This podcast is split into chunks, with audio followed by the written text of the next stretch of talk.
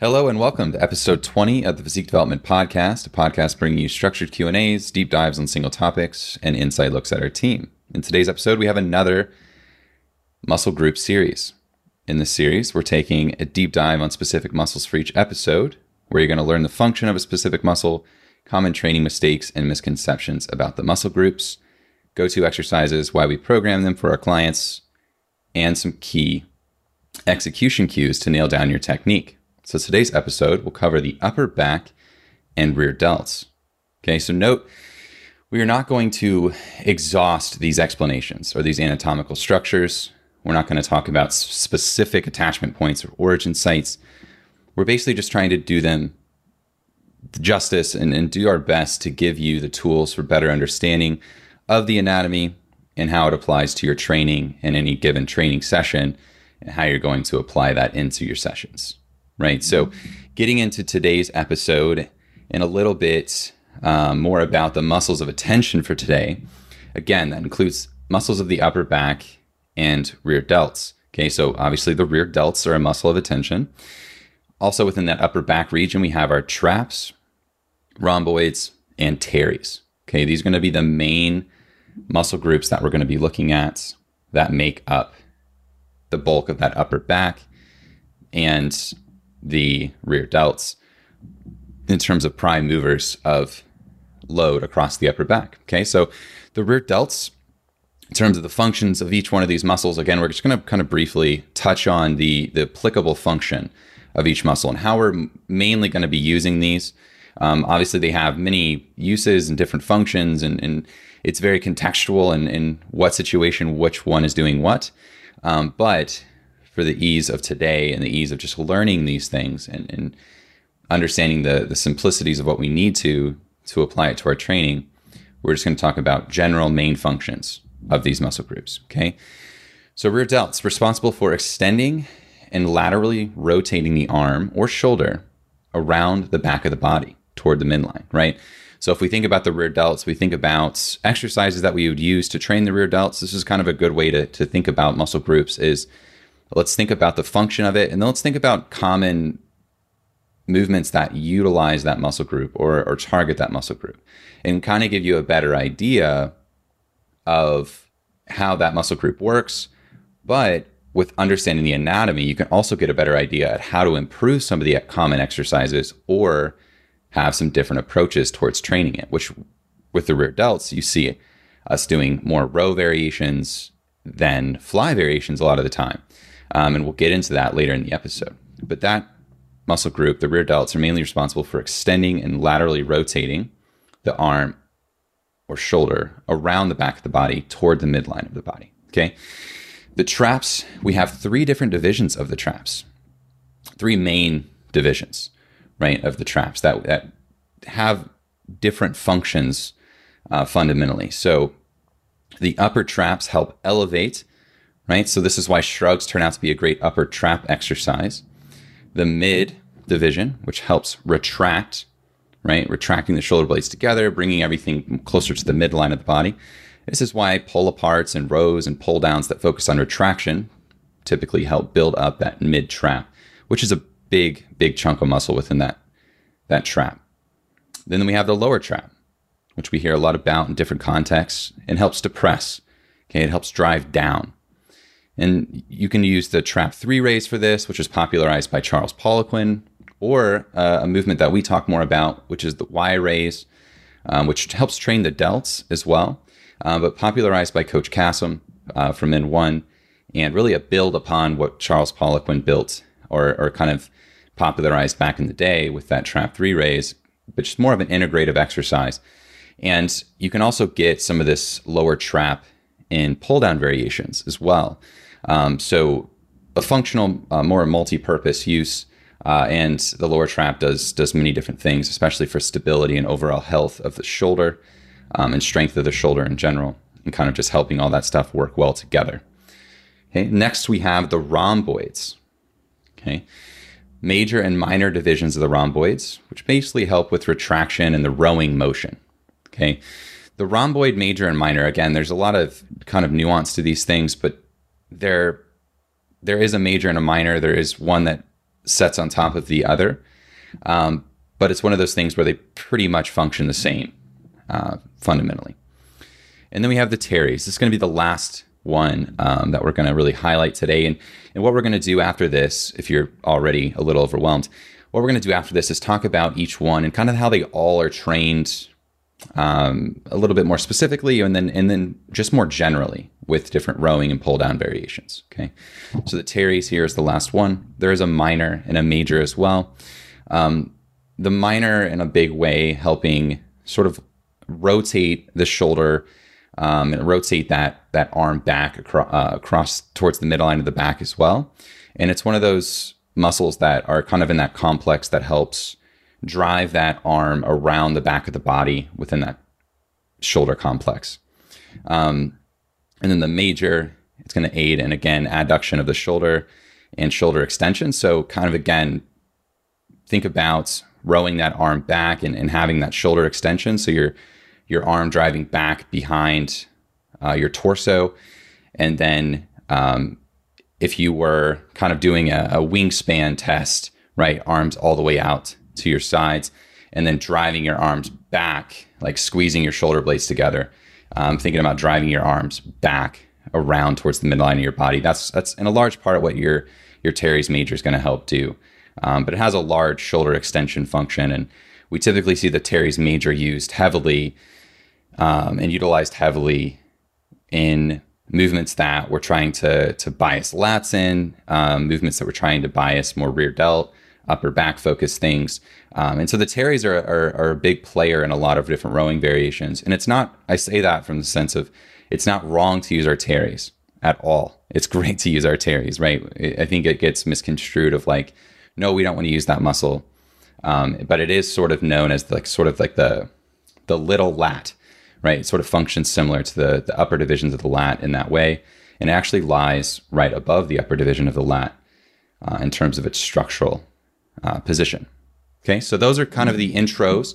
Um, so if you need to rewind or kind of go back or, or anything like that on those those functions, or refer back at any point, those are there at the beginning of the episode to kind of refer back to. Um, but the main thing is going to be driving the arm back into rows and pull down variations, shoulder extension, and then think about driving the arm around the back toward the midline. Um, that's mainly what these muscles are going to do today that we're going to talk about. Awesome. Well, Austin crushed it there. Um, now, with this, a lot of you guys might have heard of rear delts. That's something that's commonly talked about, as well as traps are commonly talked about. Um, but, Alex, why don't you go ahead and dive into a little bit about rhomboids and teres and how all of the upper back works together in a sense, um, and why people might not have heard about rhomboids and teres um, as much as the other two? I would say that um, potentially why they have not heard of them is the uh, integration of of how they're utilized within um, like the the entire shoulder complex and there's not necessarily exercises that are going to be targeting them specifically within the the training as a whole yeah. And I think that's um, kind of what Austin was getting at. And what I really wanted to highlight here is just how much they all work together as a whole um, and how much it's something that you don't have to use all of them as prime movers. Um, it's something that they can work in tandem with each other um, and have enough volume because a lot of these muscles are very much so stabilizers um, in a certain degree of being able to work um, and work within the humerus as well um, and being able to move together and separately in those spaces.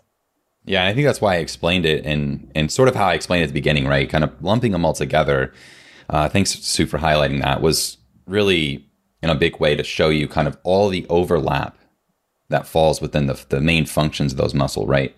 Those muscles. Um, so they all kind of do those similar functions.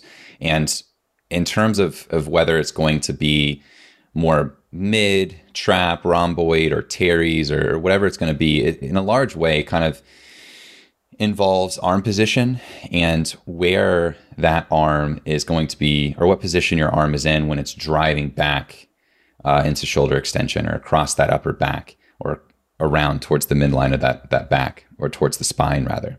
Um, and so, again, position of the arm, a lot like we talked about in episode one of this muscle series, the lats, again, in terms of the division of the lat you're going to train, it has a lot to do with that arm angle, right? And how that's being driven back in the row has a lot to do with the the implement you choose or the accessory you choose to train that muscle group. And it's going to be the same in terms of overlap um, in terms of the upper back. And the upper back, though, in my opinion, although the lat is fun to train, um, especially when you learn more how to, to bias it a little bit more and you can start to, to connect with it a little bit more and have a little bit better mind muscle connection, create more tension there.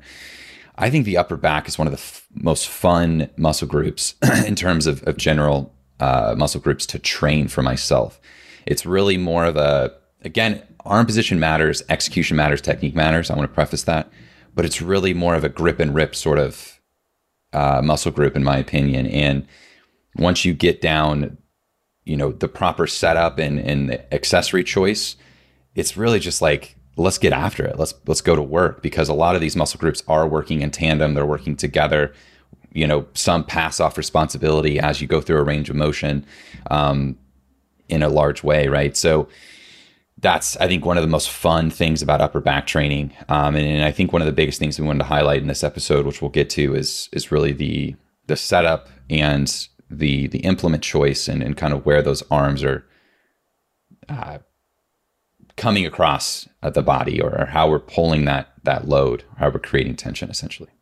Yeah, I, I, I, agree. As it is easily one of the more fun muscle groups to train because you can get under such heavy loads, and this is oftentimes the musculature that that um, you have the most developed uh, when you don't even really necessarily know how to contract your lat and things of that nature. You you find yourself with larger traps and and, and teres being well developed, and um, but you find yourself where you go into a back double bi and you're like, shit, I don't have any lat to really show here, um, but you do have some really nice upper back musculature, but you don't have any taper to really go along and density to go along with it. So um, yeah, it's it's a fun uh, muscle group to train or muscle groups. Yeah, and if you didn't listen to the first episode, um, one thing that we mentioned was a lot of lat based exercises, especially the machines and cables, are set up in a way to not actually hit your lat. So, like Alex was saying, you're going to get a lot of upper back, and you might already have a very well developed upper back when you're trying to cha- train those lats. Um, and so, it's something that will go through kind of arm path. Um, and just like the lat episode, we're going to have a playlist linked in the show notes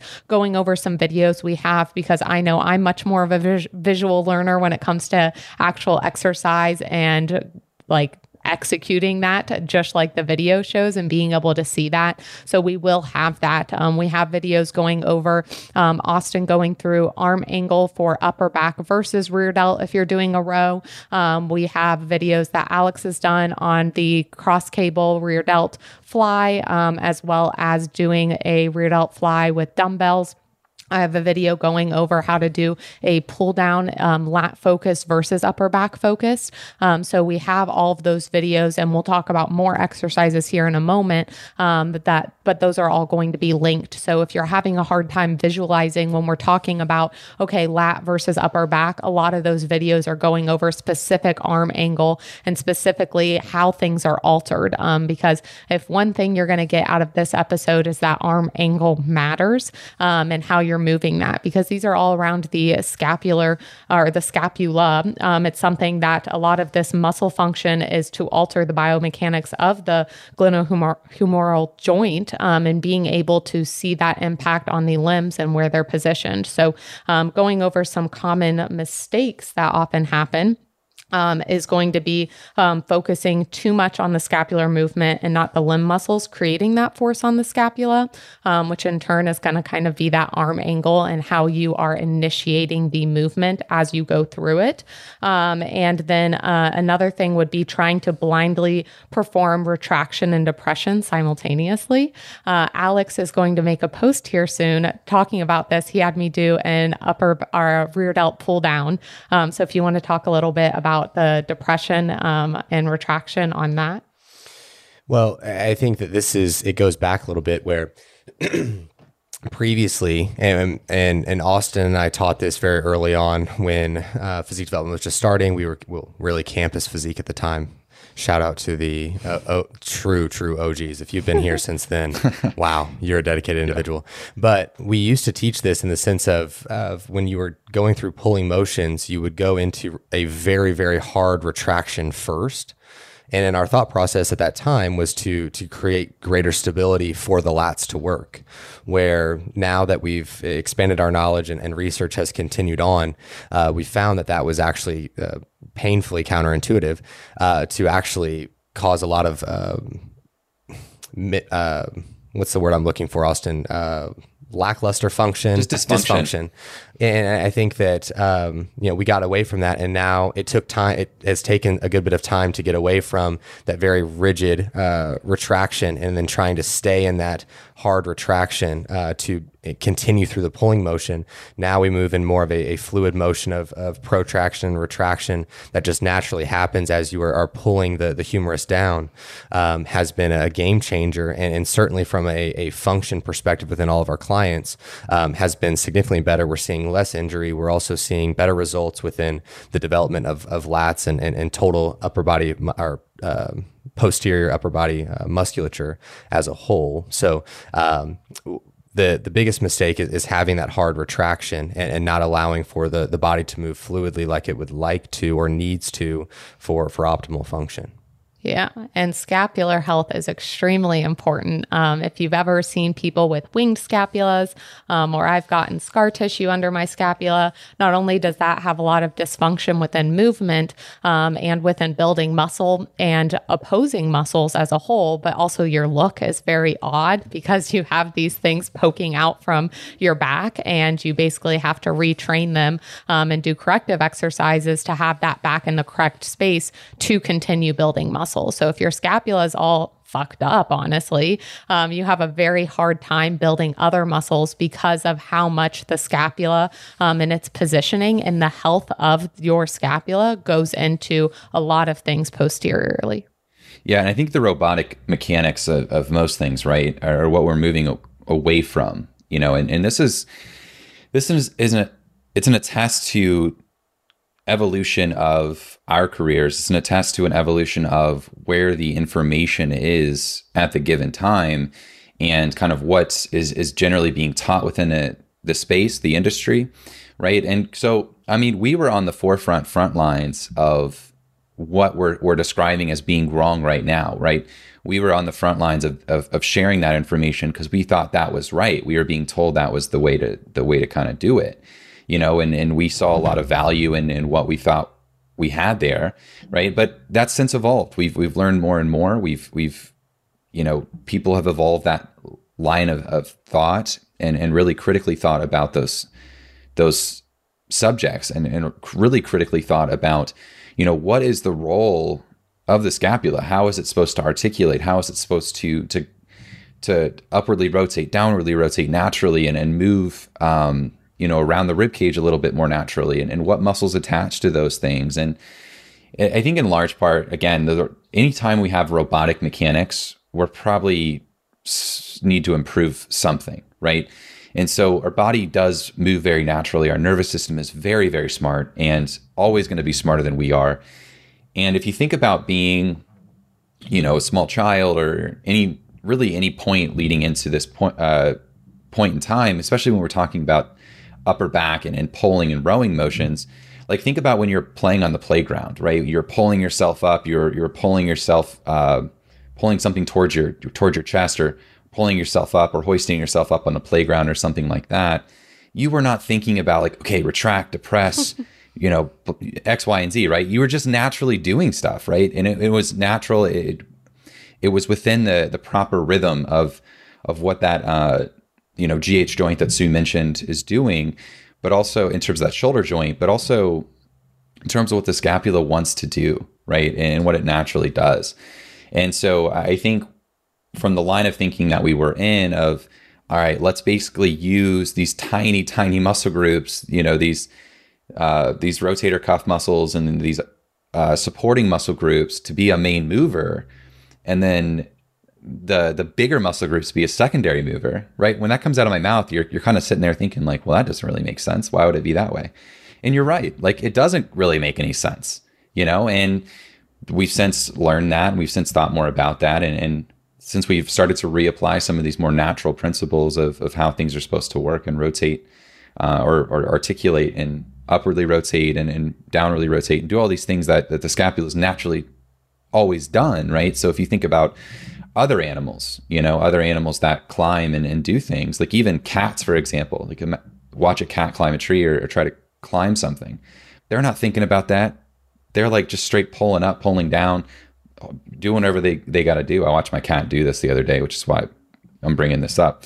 Um, it was trying to climb something in my garage, and I, I watched it essentially d- jump up to a point where it couldn't reach, attach its nails to this thing, defy gravity, and essentially do an entire pull up to get it into position where it wanted to go.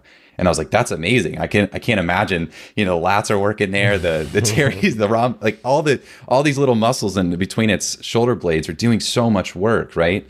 And those are the muscles we're talking about today. So if you can imagine your cat, if you have a cat, or your dog trying to climb something, or a bear, or anything that climbs things, right? Um, or a gorilla, or monkey, or chimpanzee, or something. So that's what we're talking about today. And, and the more robotic, essentially, this tangent was about, the more robotic something is, the the less right it probably is. Right? We want things to be smooth. We want it to be a continuous, natural motion, and we want to we want it to have uh, fluidity uh, about it. Right?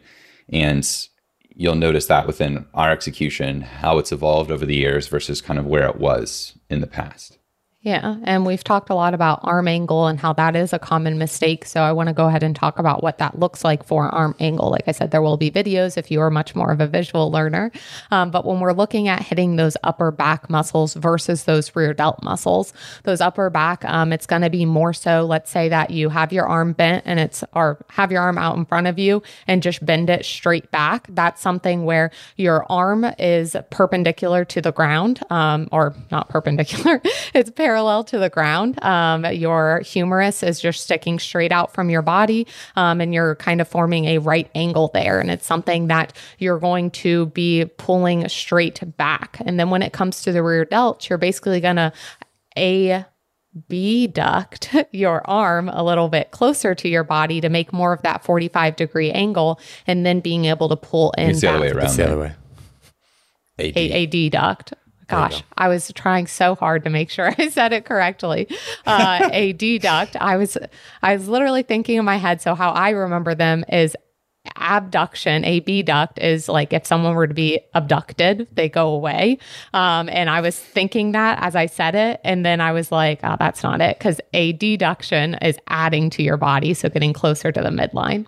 So I apologize for confusion there, but you're going to adduct it closer to your body to me, be about 45 degrees um, away from your body and being able to pull in that movement to get your rear delt. Now, with saying this, we've also talked in past episodes that no muscle works in complete isolation. So the rear delt is still worked to a certain degree when you're in that upper back pull um, or that range of motion. Um, but it's something that to hit all of the fibers of the rear delt, you're going to want to slightly change that arm angle to make sure that you're firing all of those fibers um, across the board.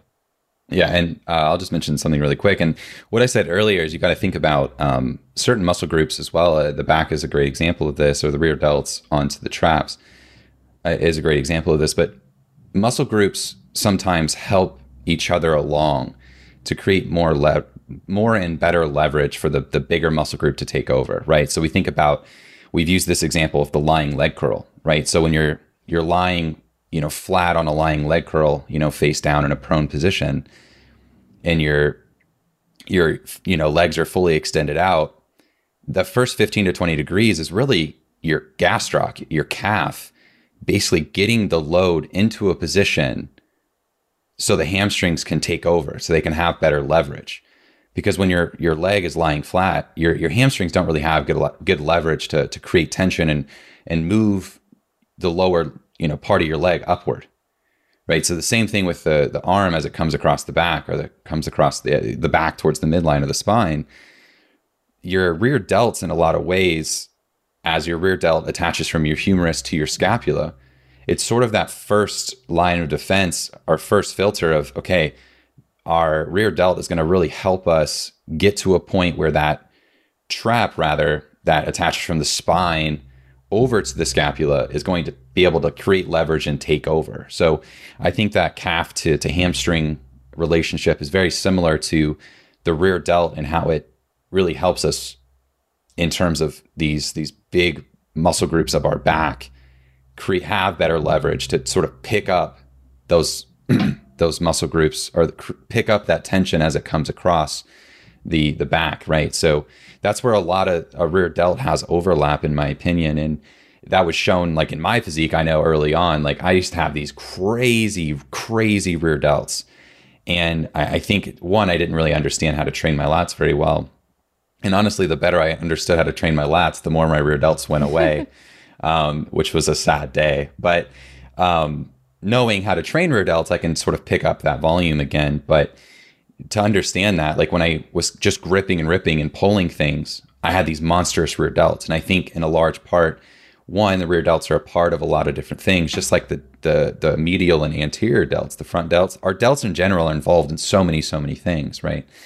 Um, but basically, the point of me bringing that up was the the rear delts are basically getting our arm to a position where the bigger back muscles can say, "Hey, all right, I got it from here. Thanks for you know, thanks for getting it this far. We got it from here," sort of thing. Yeah. So, Alex, do you have any other common mistakes you feel like you see within upper back or rear delt training?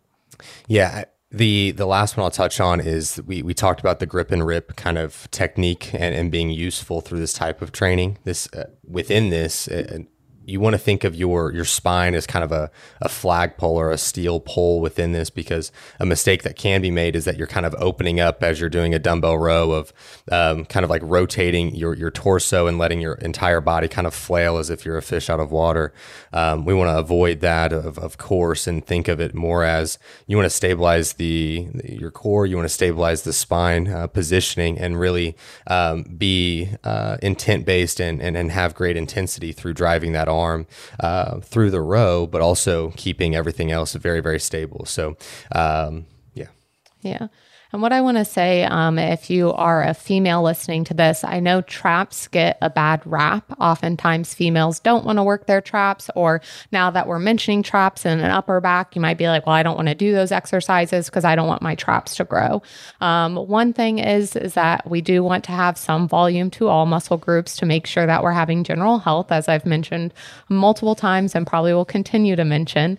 Um, but it's also something that um, your trap and it growing depends on the initiation of the exercise. So it could be something that you're doing a lot of lateral raises to try and grow your medial delt, um, but you might be initiating that with um, taking in too much trap into consideration or using your traps to move that weight. So it's something that I don't want females to demonize trap training or feel like I don't want to do anything that's going to include my trap um, because a lot of of it comes down to the initiation and the execution of an exercise. Um, so the more that you listen to this podcast, watch these videos, you'll be able to get more of an idea of, okay, how was I doing too much trap training because of the way I was doing my other exercises versus I can't do anything trap related. Because within the traps, I know I said within a lot of the upper back, it comes down to stabilization, but the traps, I mean, the uh, trap one stabilizes the delt and the triceps. Trap two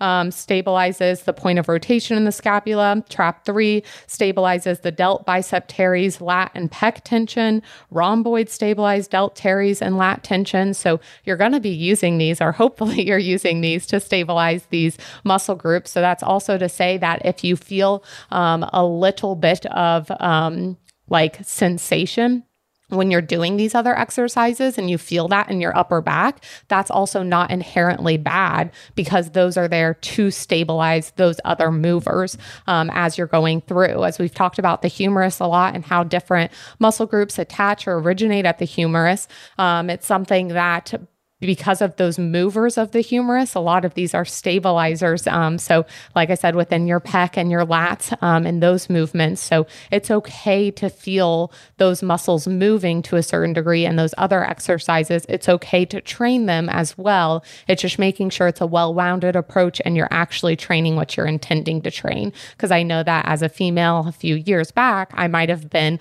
listening to this and been like, well, I don't want no traps. Traps are bad. I don't want those a part of my uh, physique. But being able to see what that looks like as a full picture instead of just being afraid of training traps. Yeah, I've had clients in the past, uh, female clients more specifically, where they had um, these incredible rear delts, these incredible teres, these these things that go f- basically attach from the the humerus to the scapula, or right. So they're that sort of like if we break it up into two sections, we think of the humerus to the scapula as section one, the scapula to the spine as section two. She had everything that was so sculpted and, and so strong from section in section one, where but we also have to consider section one depends on section two in a lot of ways, right? Because it acts as an opposing force on the opposite side of the scapula, right? So if something's pulling in one direction on the shoulder blade or the scapula, we need something to oppose that force on the other side to allow not only allow for greater tension to be had, but also for function, right? For for stability and, and general function of that entire region of the body. So, you know, she individually had more dysfunction in her shoulder. She had a lot of shoulder dysfunction. She had a lot of upper back pain. There were a lot of things that didn't quite work well right? She she couldn't fully retract her, you know, into a position, um, and there was a lot of you know weakness within that mid trap in those those traps in general, and that wasn't good. You know, that was something that that we had to work on a lot, and, and she's had to work on a lot over you know over the time. So, uh, and I think in terms of building up the strength on on all fronts, right? And Sue mentioned this, like just because we don't want to build something up and be quote unquote bulky there doesn't mean we shouldn't train it, right? And now volume allocation is a big thing. We talked a lot about that in the past, right? Uh, in other episodes where, you know, you don't want to be doing probably 20 to 30 sets of, of something you're not wanting to grow a lot. That's probably not a good idea.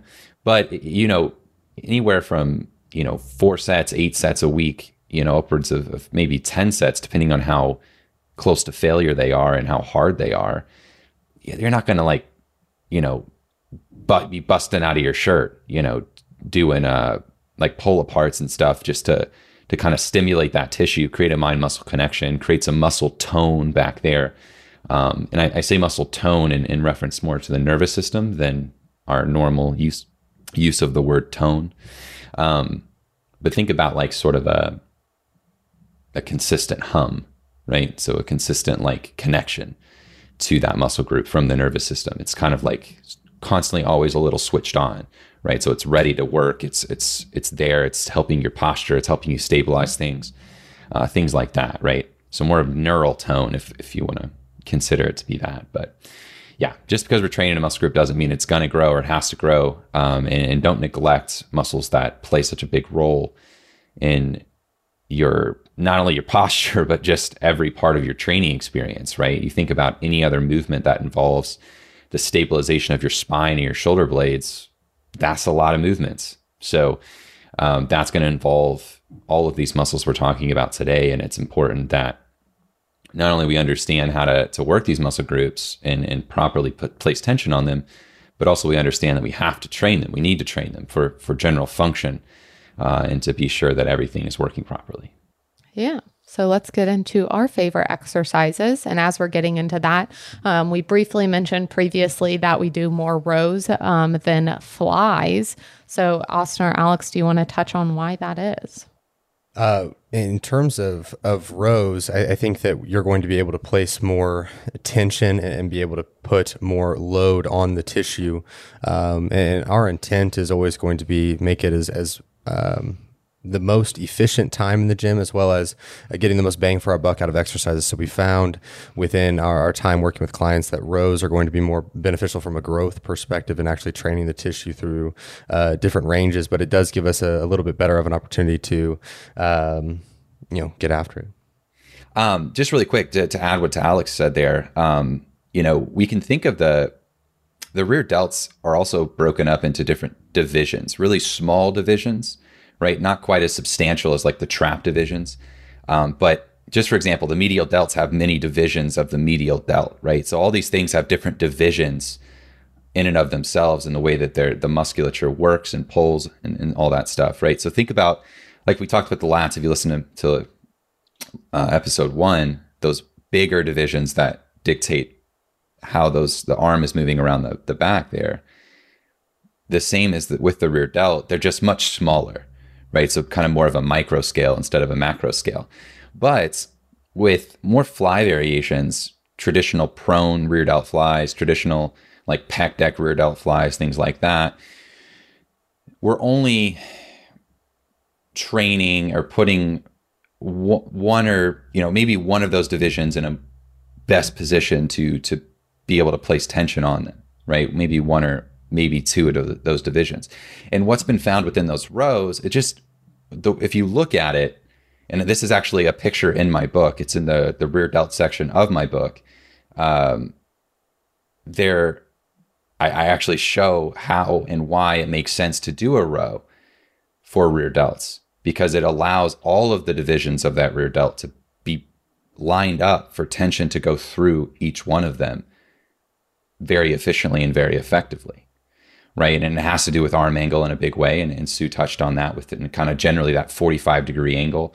Um, typically, a place where you get the greatest amount of shoulder extension. So, we go over that actually in the video, Sue and I on YouTube, upper back versus rear delts.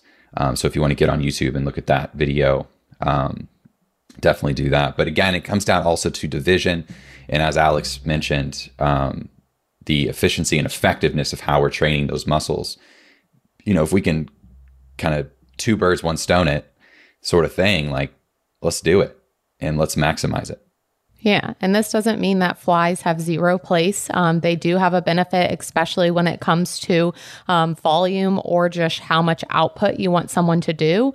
With a fly or with anything where your arm is extended, you're going to be doing less load than you are going to be when your arm is bent. I mean, the, the term is called your moment arm, but if you think about holding a dumbbell and just holding it close to your body versus holding it out in a lateral raise, it feels a whole heck of a lot heavier out in a lateral raise. That's hence why we don't carry things so far away from our body, it's harder to do that. And it's placing more load because it's further away from the joint, gravity, all that jazz. Um, so there is benefit in doing it, but you will do lighter loads than you do with rows, which can be the benefit because it might not be, you might not want to have as much output um, for someone, but still get a little bit more volume for a rear delt without putting as much output of putting them into a row situation. But some of our favorite exercises, I know mine was the upper back pull down. I absolutely love that.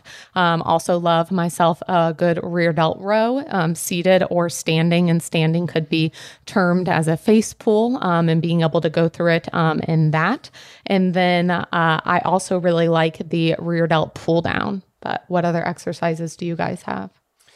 I really, really enjoy a single arm dumbbell row. Um, always and forever will be my favorite upper back movement for sure.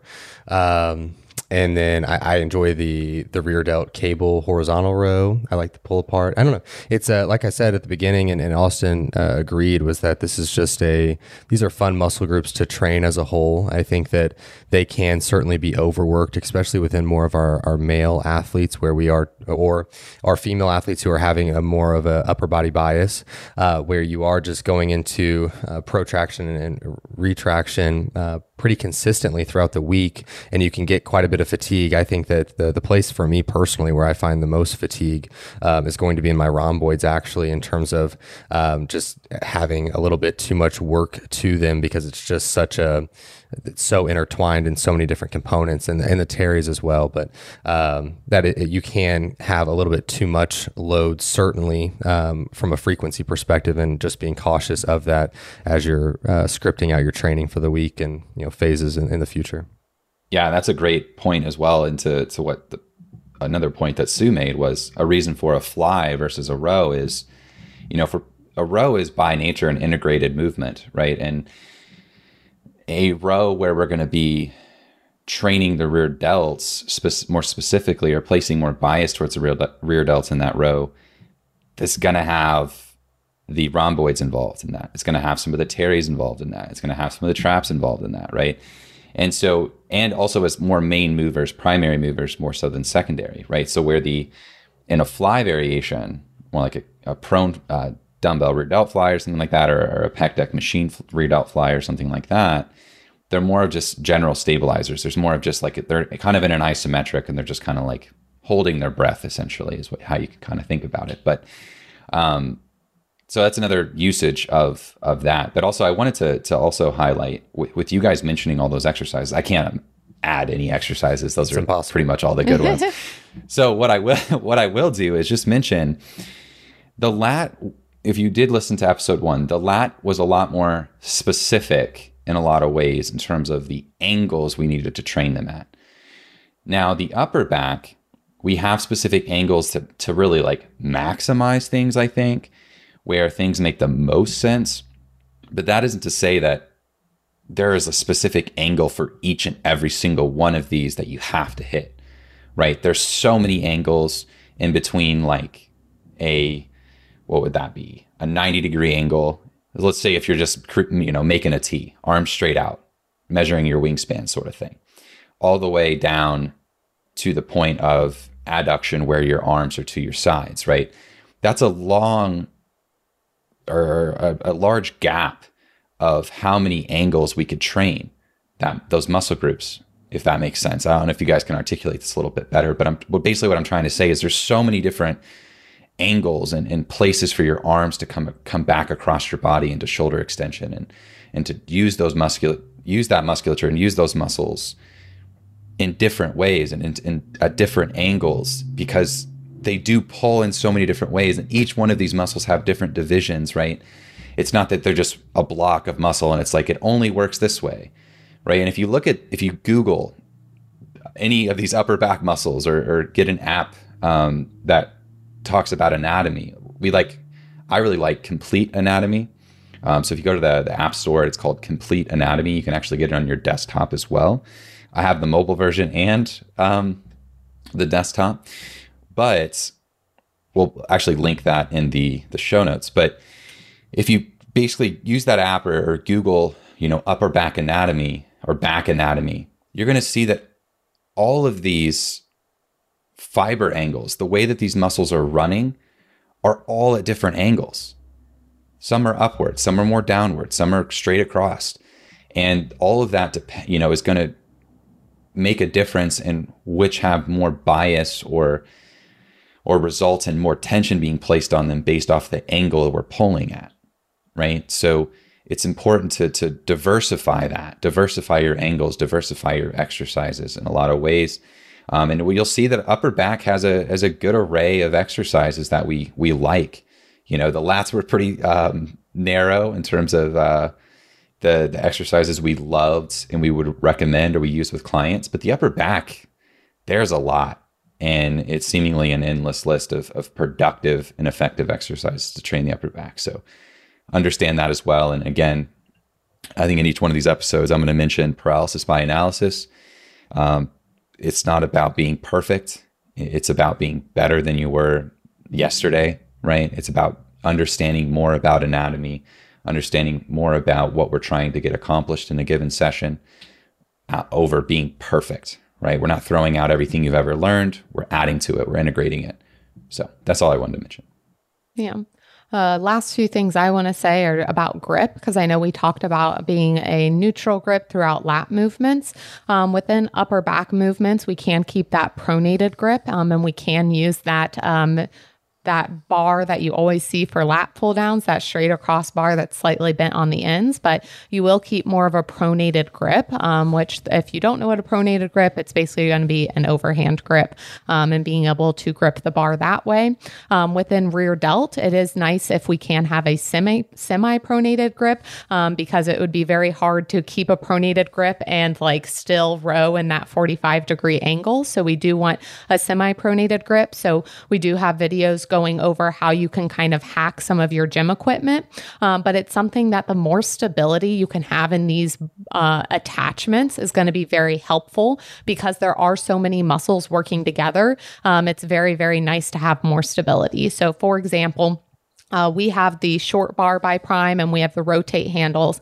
Absolutely love them. Use them for a ton of exercises. For rear delt rows, I prefer if we just use the four in one by Prime because I'm not trying to stabilize multiple things within the attachment and then also trying to stabilize uh, my upper back and then trying to still row back and get the most output that I can. So it is something that the more stability you can have within those attachments, the better. But it is something where overall upper back can be a more more pronated grip, where rear delt is going to be a semi pronated grip. And within rear delt, um, something I wanted to mention was your forearm uh, angle. So while you might be at that 45 degree angle for your upper arm, it's something that your forearm, you want to I want you to think about this. It's not going to be a strict rule that it specifically has to keep your wrist and your elbow in line, but you want to think about outward intent when you're thinking about rear delt. And a lot of times when I get videos from clients, they'll be rowing in the right movement, but they'll be bringing their arm pretty close to their um, anterior shoulder. So if you're thinking about rowing back in that 45 degree and having your fist towards your um, shoulder and your chest versus having it out more um, like in line with your elbow. That's the difference that I'm talking about there within your forearm um, positioning to make sure that you are getting that outward intent and getting all of that rear delt as you are pulling. And, and with that, it's going to be your body's natural mechanism to pull that cable closer, as Sue talked about. It's it's the the body wants to make it as easy as possible on itself and use as much musculature or, or use the the muscle that's going to be the strongest. Thus, your your traps and everything in the uh, upper back are going to be significantly stronger than your rear delts. Thus, uh, mechanically, it's going to want to just pull directly back, where you're going to have to really train yourself to drive outward first. Um, and once you get the the technique down and, and spend time within the repetitions and practicing, you're going to feel a lot better with it. And semi supinated is a great, just to be an addition for Terry, semi supinated is a great Terry's uh, position for your for your wrist or in terms of attachment. And again, the four in one bar by Prime, we always talk about that one because it's so versatile.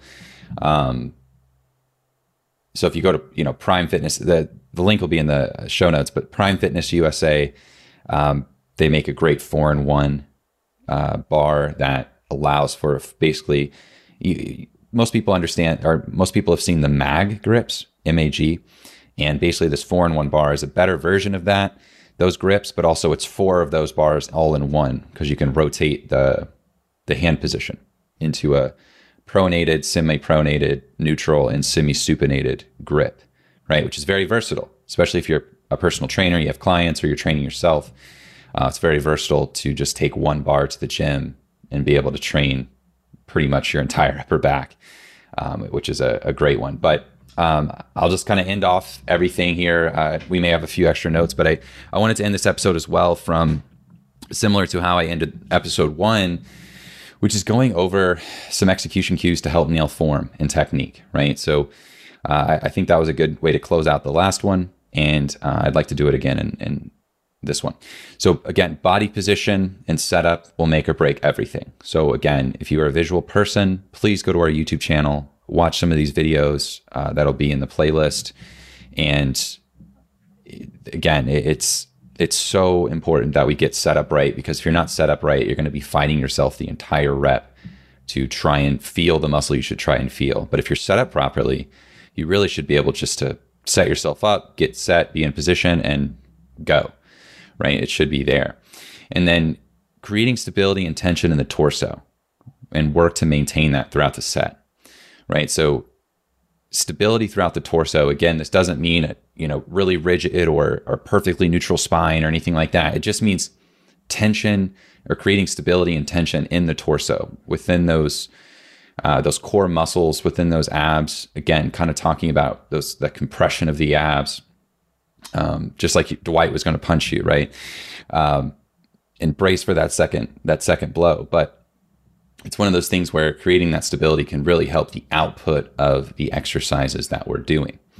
And then when training with cables, a good solid base or foundation goes a long way. So stagger your stance, brace the abs, create stability, and maintain it. Just like I kind of the last point, but just building upon that, your foot position and a stable base underneath you is a good idea. So if you're a person who trains in flip flops or Crocs and you can't really get a good grip, like wear normal shoes. Um, and I have never understood that, but wear normal shoes and get a good foundation or good base under you, especially for for cable variations of these these uh, rowing and pulling movements, because it's going to matter and it's going to come into play when we're we're looking to create tension and, and sustain it throughout the sets. Perfect. Well, I think that's all I had. Cool. We done. Well, thank you guys so much for listening and stay tuned for the rest of the muscle series um, as we break down each and every muscle group like we have done for lats and now upper back and rear delts. So we can't wait to see you guys in the next one. Hey guys, Austin here. Thank you again for listening into the episode. Means a lot. If you can, please head over to Apple Podcasts and leave the podcast a five star review. This does help us grow and be found by others. Also, just wanted to mention if you guys are interested in free education based around training and nutrition, be sure to check out physiquedevelopment.com backslash free education, where you'll find free downloads, videos, articles, etc. No strings attached. Again, thank you. Chat soon. Thank you.